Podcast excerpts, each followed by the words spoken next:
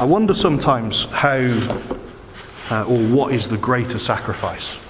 When we sing words like this, when we sing oceans and we say, we'll hold our eyes above the waves, I wonder if that's harder to do when you think you're sinking than it is when you think you're flying. I'm going to be honest with you, this wasn't part of my preparation. This is a revelation I've had this morning. That in my own life, I have found it harder to keep my eyes on Jesus when things have been going well in my life. When things are going hard, it's also a challenge. I'm not saying it's easy. Divorce or financial ruin, struggles in a career, in a friendship or a relationship, struggling with man flu. I've got some water down here, Tim, it's fine. So it's just a frog in the throat. We're going to have to put up with it today. It's hard, but you always get yourself to that point where you surrender it back to God because ultimately you don't want it, right? I'm going to surrender my man flu, my frog in my throat. I'm going to surrender my credit card debt. Don't worry, I don't have any of that. I'm going to surrender my sick mother. I'm going to surrender that broken friendship. Why? Because I don't want it. It's so easy to surrender things to God that we don't want. I wonder how many of you are so quick to surrender things back to God in your life that are going well. Because, you know, we're going through the book of Acts at the moment. And right at the end of Acts 4, we hear a story about my favourite character in the Bible. We hear about Barnabas. I think I've told you about Barnabas before, haven't I? When I was in rugby, the youth group used to call me Barnabas, and I had Barnabas written on the back of my hoodie. I had a little club mascot, teddy bear, that the elders met in our elders' meeting. Yes, we really did do that. A little teddy bear called Barney, because Barney's short for Barnabas.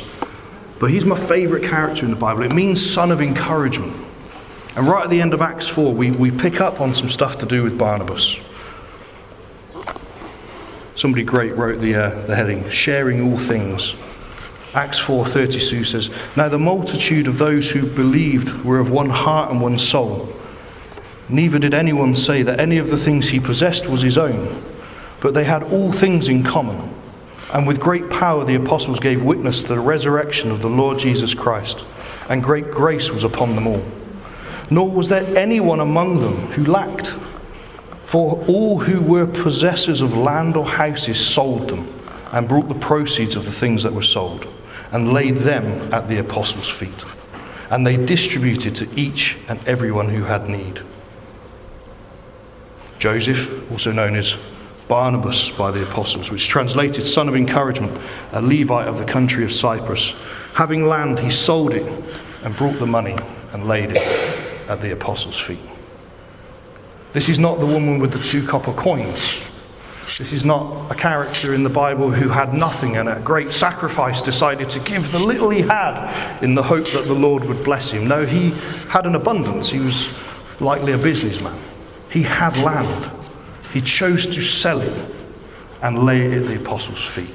He didn't choose to sell it, give it to the pastor of the church, and say, This is for the food bank, or this is for Christians against poverty or this is for the, the conference that's coming up. There were no strings attached to this gift. He saw there was a need. He trusted the apostles. He had the means. He sold it. He laid it at the apostles' feet and he let go. He said, I trust you. That's hard. I'm not, I'm not going to stand here now and tell you to sell your houses, by the way. I'm only saying that because uh, you're here. Um, I'm not asking you to sell your houses. I'm talking about an all submissive heart. One that when we say we surrender all, we mean it. Remember that funny YouTube video we watched a couple of weeks ago? I surrender some. I surrender some. No. We're not interested in some, are we? We're interested in all.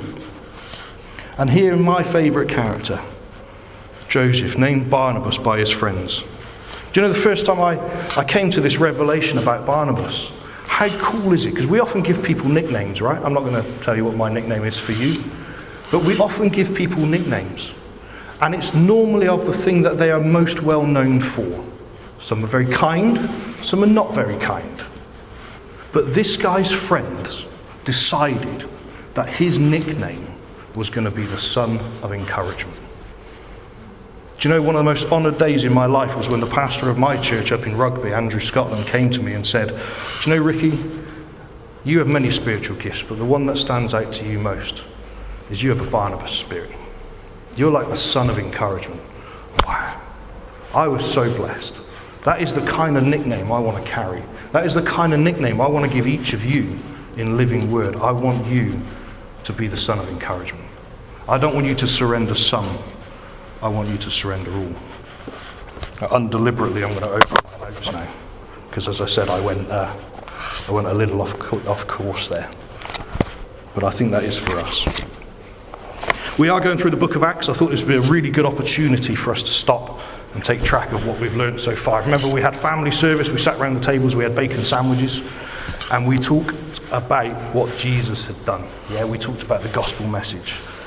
We talked about how the apostles got together and chose Matthias to replace Judas. We then talked about Pentecost. What an amazing day. I did that with the, the youth. They are good fun. I bet you didn't have balloon races in here. We had lots of fun when we did Pentecost. They devoted themselves to the apostles' teaching. They've committed signs and wonders. Last week, Peter healed the lame beggar at the, at the door of the temple. Peter and John preached, but were challenged in the Sanhedrin. Many people were saved. And now we're here. They're sharing their possessions. You know, in the Bible, we often hear about uh, the good, the bad, and the ugly. It's not a, uh, an untainted version of events. We hear something good, we hear something bad, we hear something indifferent. Sometimes there are gaps that we need to uh, pray and fill in ourselves. But on this occasion, we are going to follow a really good story and a really good example by one not so good. And I want to highlight to you the difference because it isn't necessarily obvious the first time you read it. Because as soon as we get into Acts 5, we hear about a couple called Ananias and Sapphira. They too had some land, and they chose that they too would sell their land and lay it at the apostles' feet. They saw, I'm going to give away my point now, but they saw how Barnabas' gift had been received. They saw how generous Barnabas had been and said, Do you know what? I want a piece of that. The ministry really thrived when Barnabas sold his land, laid it at the apostles' feet. There was nobody in need. Barnabas was like a superhero, guys. This was an incredibly generous and selfless thing to do. So, where's the difference? A certain man named Ananias, with Sapphira's wife, sold a possession, and he kept back part of the proceeds. His wife, also being aware of it, and brought a part and laid it at the apostles' feet. Peter said, Ananias, why has Satan filled your heart to lie to the Holy Spirit? And keep back part of the price of your land. If you're familiar with the story, Ananias has, has come before the apostles, before God, and lied. He's struck dead on the spot. Dead. a pretty infinite punishment. He wasn't flogged, he wasn't cast out, he wasn't told to stay with the unclean for 30 days. He died on the spot few hours later, as the guys who were burying the body came back into the temple, there was Sapphira saying exactly the same thing. Yeah, this is the money we got, and I laid it all at your feet. The same boys carried her out and buried her dead body too. So the sin was it not giving the full gift? I don't know how much this stuff costs. I never, I never went into that research, but let's say it was a hundred thousand pounds. And let's say Ananias and Sapphira came forward and said, We got £80,000. Here's £80,000. I don't know about you, but as a leader of many charities, the leader of the church, I would expect a gift of £80,000 to be received with open arms and say, Thank you for your generosity. I wouldn't expect that person to drop dead, would you? Because the sin wasn't the generosity. The sin wasn't the holding back of a part of what they had. The sin is that they tried to steal the glory. They tried to say to their brothers and sisters, the apostles that were in front of them, is we've given you everything. everything. We sold it. It was ours to sell. You didn't ask for it. You didn't make us sell it. This is not uh, communism. I was listening to David Pawson on the subject. There's many people that refer to these scriptures and start calling this communism. Communal living. Nobody has their own possessions. Everybody has something. Everybody has according to their need, I think is the, the mantra. I'm not a communist. I don't particularly know the, uh, the ins and outs. But this isn't communism because in communism there would have been no private land. In communism, it would have been an instruction the land is now ours and we shall sell it so that we can feed the poor. This isn't communism. This was a choice that Ananias and Sapphira made. I'm going to sell this property, this possession, and I'm going to give it. Actually, should we hold a bit back for ourselves? Good idea. I don't know their financial position. Maybe their bank account was empty. Maybe they needed some cash too. Again, not really the point. The point is that they were trying to steal the glory by saying, I surrender all in the presence of the Holy Spirit. Guys, I love you dearly. I love each and every one of you. Don't lie to the Holy Spirit. It's a strong message. I hope I've been here long enough for you guys to receive that in the love that is intended. But don't lie to the Holy Spirit. Don't tell Jesus he's got your life if he hasn't. Don't tell the Holy Spirit you're going to surrender everything to him if you're not going to. In 2018, will you be struck dead? I don't know. But we know that Ananias and Sapphira were. We live in an age of charity. Have you noticed that? The church used to be the, uh, the forerunner for helping the poor, the sick, the lonely, the lost. But we live in an age where everybody seems to be a one part of a charity. Sometimes I have to look twice when I get requests for uh, sponsorship. I still sponsor them, don't get me wrong, I, I love them to bits. But they say I'm going on a mission trip, and you realise it's with a secular organisation, and they are going to go and do some wonderful things, and again, I'm going to still sponsor them. But they've sort of presented it in a very similar fashion to the way the church presents mission. There's a couple of different mindsets in the world we live in. There's the mine is mine. I'm sure we all know some people like that. There may even be some people here, I hope not. But what's mine is mine. I've earned it. I deserve it. It's mine. We live in a capitalist culture, right? It's mine. I deserve it. You might call it entitlement. I hope we don't have any of these in the church, but what's yours is mine too. What's mine is mine, and what's yours is mine. Difficult message, but I can say this because I kind of fall in that bracket of millennial. There is an entitlement culture. In 2018, we live in a culture where there are some people that kind of go, What's yours is mine, because I deserve it. I was going to share a video, but it would not have gone down too well with any millennials in the room. How about this one? How about this mantra? Will this fit your lifestyle? Will this fit your Christian lifestyle more? What's mine is yours. You ever said that? What's mine is yours, Peter. You can have it. Keith, what's mine is yours. Carly, what's mine is yours. Is that the Christian mantra? Oh, you lot are too clever. You're not going to fall into my trap, are you? Come on. You could have at least entertained me. What's mine is yours. No, that's where the world is at right now, actually. Not, not everybody. There's a mixture of these people out there. But there is a whole group of people that are actually saying, no, what's mine is yours. Actually, communists. That's part of their belief, is to share what they have with those that are less fortunate. Those that have need, I'll share that with you. There's lots of charities out there. What's mine is yours. You see it all the time. I saw an advert the other day for a, a dog charity. I love dogs. I wouldn't have one. I don't have time. But have you remembered us in your will? You know, when you die, leave us your house so we can look after these dogs. Okay, it's your money. Um, I'm sure people love dogs more than I do. I think they're great fun. I'm not going to leave them my house in my will. But there's a very generous culture in the world. Okay, what's mine is yours. That exists. So what's different? Why is that not the Christian mantra? Why am I trying to get you to tr- fall into my little wordy trap? Any guesses on what our Christian mantra should be? Along these lines, what's mine is mine, what's yours is mine, what's mine is yours. Oh, hallelujah. Oh, man, this is a well established church. I love this. You guys have done good teaching in the past. What's mine is His. That's the mantra I want you to live by. That's the mantra I try and live by. Okay, I've been very honest with you since I've come, and I want to continue along that vein. I never want to have to hold anything of me back from you.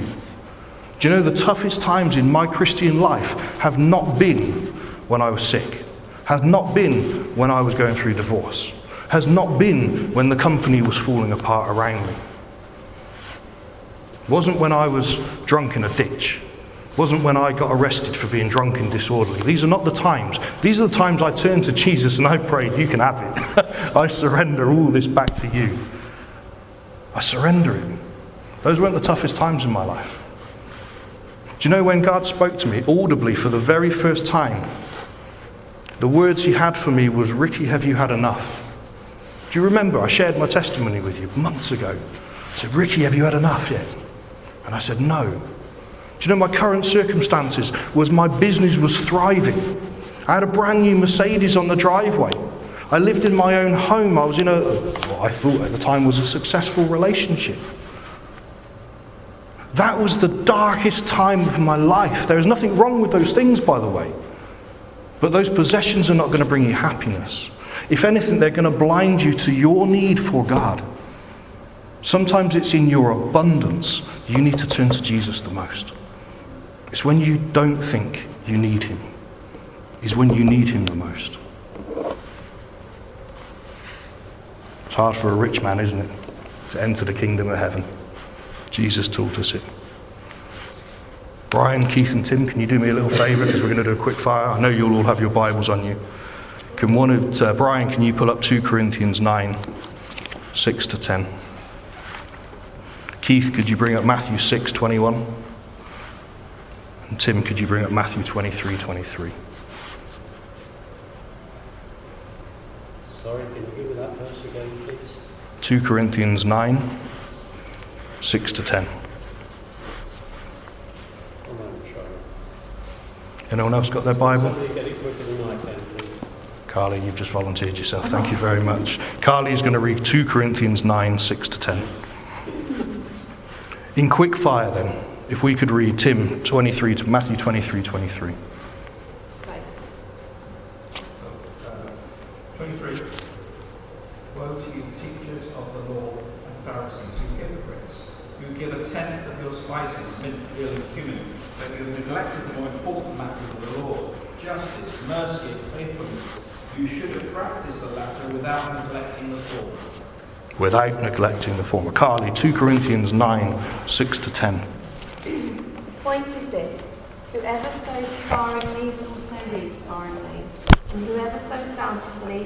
also reap bountifully. Each one must give as he has decided in his heart, not reluctantly or under compulsion, for God loves a cheerful giver. And God is able to make all grace abound to you, so that having all sufficiently in all things at all times, you may be abound in every good work, as it is written. He has distributed freely, he has given to the poor, his righteousness endures forever. And t- verse 10 as well? Yeah. Yeah. Um, he who supplies seed to the sower and bread for food will supply and multiply your seed for sowing and increase the harvest of your righteousness. Keith? For where your treasure is, there your heart will be also. Oh dear. Oh dear. You're trouble, aren't you, Keith? Always. I'm sorry, not you. I, I repent. Where your treasure is, is where your heart is. The Lord, He knows us, doesn't He? Do you know the second most commonly talked thing about in the Bible, other than love? Money. Do you know that? It's mentioned over 800 times in the Bible. Money. Do you know why? Because God knows us. God knows the way we were made. It's important to us. It can become our God, it can become our mammon. What I'm hoping to get across to you guys is that when God created everything, who did it belong to? In the very early days, God created the heavens and the earth. Who did it belong to? God Himself. He gave it to us, didn't He? Gave it to man, woman. It's yours to rule over. He gave it to us. But whose was it? It was His. Things started to go wrong, didn't they? Adam and Eve. Some murders, some apples. See, I, I, how many times have I told you this about fruit? It's not good for you guys. Okay? Some stuff started to go wrong. So, what did he ask for? He asked for some of it back. I'm really paraphrasing now, okay? But he asked for some of it back in sacrifice, didn't he? And there's loads of verses about it. Don't, don't farm to the edges of your field. Tell that to Gary up in Letchworth or Lutterworth or wherever he is. Okay? So give to the poor. Sacrifice. Tithing is an Old Testament principle. We know that. We believe in the New Testament principle now. But it was a law back then. It was you have to do this as your atonement for sin. Have you ever seen that before? It was all God's, He gave it all to us. When things started to go wrong, He asked for a little bit back. Do you know what? I'm not going to go through the whole of the Old Testament. But God sent His Son as His Redeemer for everything He's, ha- he's done. So, what does He want back in return? The clue's in the title everything. Doesn't want a bit of it back now. He wants everything good, bad, ugly. I'm going a little bit away from Acts 5 now, as you can probably tell. But he wants the ugly too. He wants your sickness. He wants your pain. He wants your depression. He wants your grief. He wants your money too. He doesn't necessarily want you to literally go to the bank, empty your accounts, put them in someone, somebody else's coffers and go, here you go. No, no, no, no. That's, that would actually be, if I'm honest with you, really easy. Because it's a momentary gift. Because I'm going to get paid again at the end of the month, right? I'm probably going to get some benefits or somebody's going to give me some more money. So it's a momentary gift. No, no, what, what this means is he wants your money. All of it. Forever. Yesterday, today, and forever. He wants it all. Because if you don't give it to him, you're in danger of worshipping it yourself. I know some really wealthy Christians. There's nothing wrong with money. Sometimes wrong with what you do with it, okay?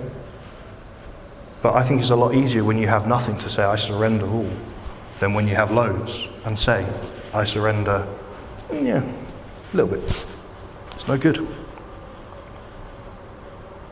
I think something we, um, we're guilty of as Christians, I certainly I'm guilty of it. Maybe it's why my friend came to see us today, is that we're always seeking a perfect church. Aren't we? We're seeking a perfect church. I know when I go to a new town, I'm seeking out how, how best is it to do church? Is it with a drummer? Is it with a guitar? Is it with a keyboard? Is it with a singer? Is it in a Wat Tyler Country Park or do we need our own building? That's a controversial issue here, isn't it? Do we need our own building? Does it have a youth group or a coffee morning? Does it have a toddler group? Is it the same preacher every week or a different preacher every week? Do you have to bring guest preachers in? You have to have really comfortable chairs so everybody feels warm and at home, or really uncomfortable chairs so they're a lot easier to get up and start dancing? We don't talk about this in elders' meetings, honestly, I trust you. We don't. But we're looking for a perfect church. When we make decisions, certainly as elders, we go back and we look at this church as the perfect church. I'm not going to say who said it or how many times it's been said since I came here, but every time we look to review something, it says, okay, well, what was the, what was the New Testament church like? Broken, flawed, full of liars and cheats, murderers and sinners, just trying to muddle it through and figure it out. What was Jesus like? Jesus was perfect. Next time we talk about how we're going to review the church, talk to me about oh, what would Jesus do? Remember those bands we used to have around our wrists? A bit cheesy, isn't it? I mean, you still got one. what would Jesus do? Talk to me about what would Jesus do. I think I'm going to be a bit more receptive. What's the New Testament church like? Well, it was broken. We've got some lessons to learn there, we have. And there's some really good stuff in there. And we really should look back to that New Testament church. But don't make it out to be some perfect church. There is no perfect church in 2018. There was no perfect church 2,000 years ago. Do you know the problem with church? Is it's full of people. We're sinners. We're broken. We have ideas and agendas of our own. Church is full of sinners. It's a broken place. We should always aspire to be perfect. I'm not questioning that. But I think in a, in a day and age where we all seek perfection, good to hear sometimes that actually Jesus loves you the way you are. Doesn't have to be perfect all of the time. He knows you're broken. He knows you're suffering. He knows you're in pain. And He wants you anyway.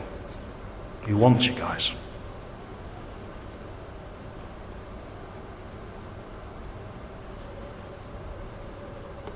We've talked about a lot of uh, people so far, a lot of people stuff, a lot of choices, a lot of decisions. Acts 5 continues. It's almost like a game of two halves. As a football fan, I'm allowed to use analogies like that. It's a game of two halves because the second half, from verse 12 to 17, stops being what people were doing, starts going on to what God was doing. How much did the church grow when they laid all their money at the apostles' feet? It doesn't say. It may have grown a little bit actually. By doing the right things, we would expect that to attract other people. But when God turned up and started doing signs and wonders and miracles, they grew, their number grew.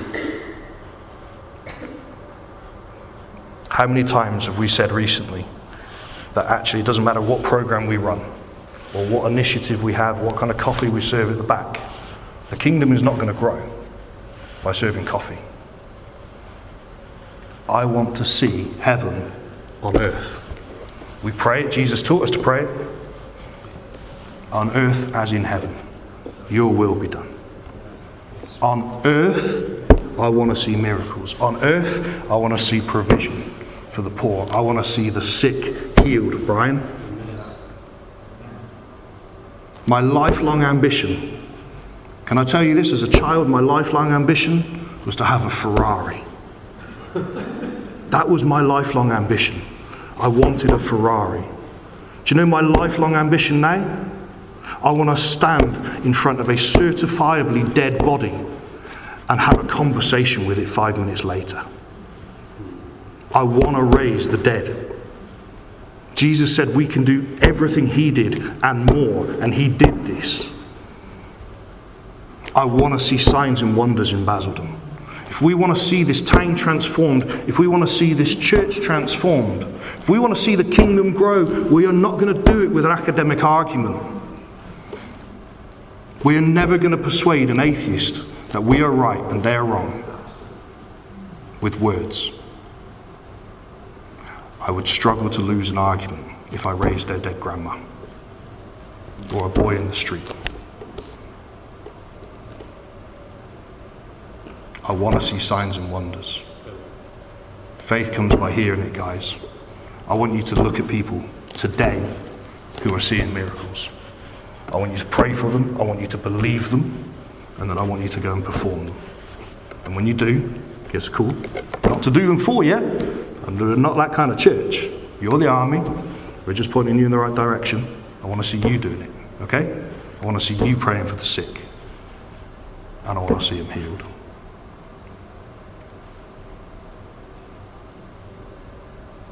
Life got a bit tricky, as you'd imagine. I think that would happen for us, don't you? If we started raising the dead. 3,000 people turned up to Wat Tyler on a Sunday morning. And we're not talking about second service here or buying our own building, okay? We're talking about, I think we would probably start to attract a bit of the wrong attention too. I think the persecutors would come. I think the newspapers would come and claim that we were fraudsters, that we were somehow lying or uh, misaligning the truth. I think we would have the police come. If you had 3,000 people turn up to a church on a Sunday morning, you'd probably need the police to come. but I think it would start to attract the wrong attention. I think I would probably get in trouble. I think you'd find me, Keith, Brian, Tim, I think we would be getting questioned quite heavily by some maybe guys, black suits, white shirts, black ties, dark sunglasses. What's going on here? Yeah, I love that film. I think we would be persecuted. Yes, that was a Men in. Why are you laughing? It was a Men in Black quote in church. That's allowed, I'm sure. The apostles were doing what Jesus taught them to do, and the authorities came. Basildon Town Council came with the police, and they said, What are you doing? What are you up to? The religious leaders of the time, do you notice how political that was? I didn't mention anybody. The, the religious leaders of the time came and said, You can't teach that. That's not what we believe. The Sadducees and the Pharisees, they were not happy with this. They, this is not what we believe. Today, the message is a bit different, isn't it?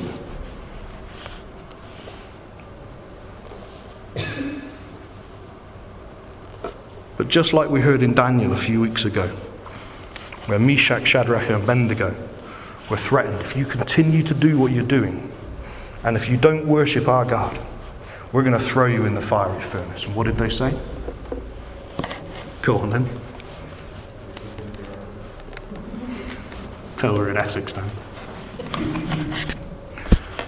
Go for it. My God is going to save me. What do the apostles do? Who are we going to listen to, you or God? How is that not the same message? Come and have a go if you think you're hard enough. My God is bigger than your God. My God is bigger than your law. I'm not going to lie to you from, the, from here and say, if you start doing these things, you start proclaiming the gospel, we start seeing signs and miracles, there is every chance, every chance that you are going to be persecuted for it. Not necessarily in the ways that they were in the Old Testament, not necessarily in the ways you might imagine. Perhaps you might lose some friends.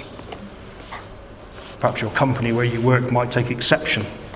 Perhaps somebody from the community might start saying things behind your back. You going to care? no. I'm not going to say it again. But come and have a go. I'm not afraid of you. We will be persecuted. But what can persecution do if we already have the victory? Jesus told us we would be persecuted. He said, Blessed are you who revile and persecute you, and say all kinds of evil against you falsely for my sake. Hmm. Rejoice and be exceedingly glad, for great is your reward in heaven. And do you know what? That's what the apostles did in Acts 5 40 to 41. They'd been out proselytizing, they'd been out preaching. They got told off. They got told not to. They carried on and they got arrested. They got told not to. They were threatened with their lives. An angel came, released them from prison. They carried on. They got brought back in. They got told off again. If you carry on, we're going to kill you. When they were released, they were lashed 39 times.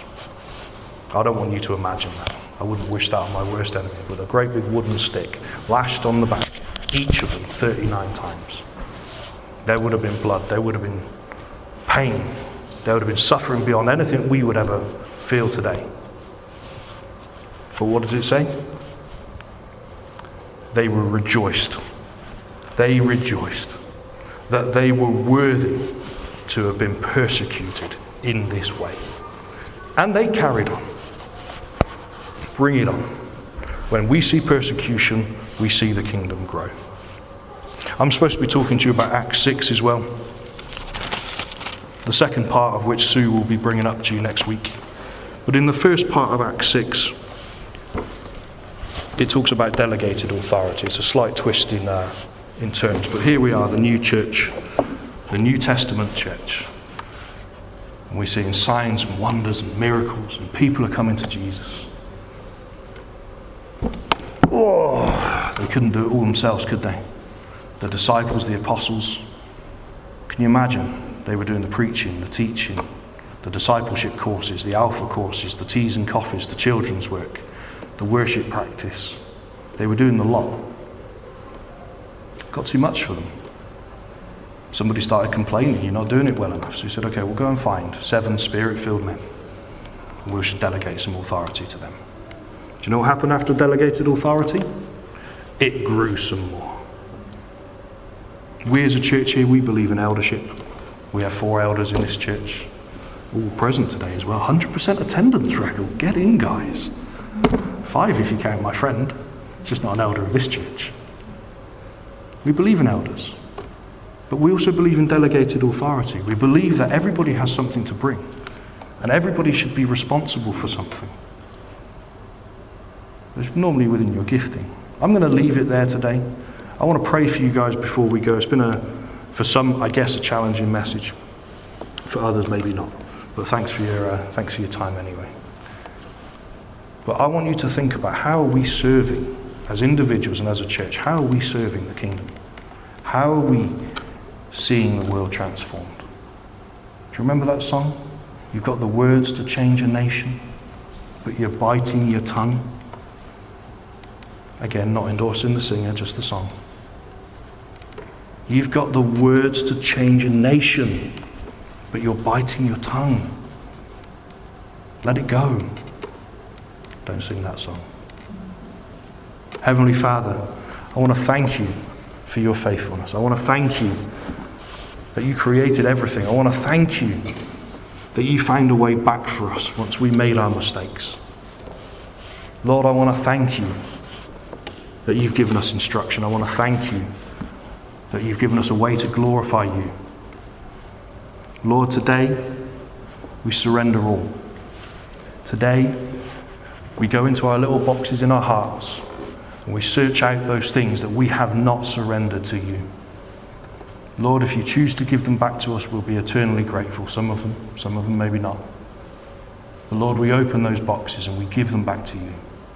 And we say, Lord, we surrender all. Speak to us, guide us. As we head into this week, bless everybody here. Bless those that couldn't be amongst us, those who are feeling sick at the moment. Lord, we know that you are the God of healing. We want to see your Holy Spirit wash over this whole community. In Jesus' name. Amen.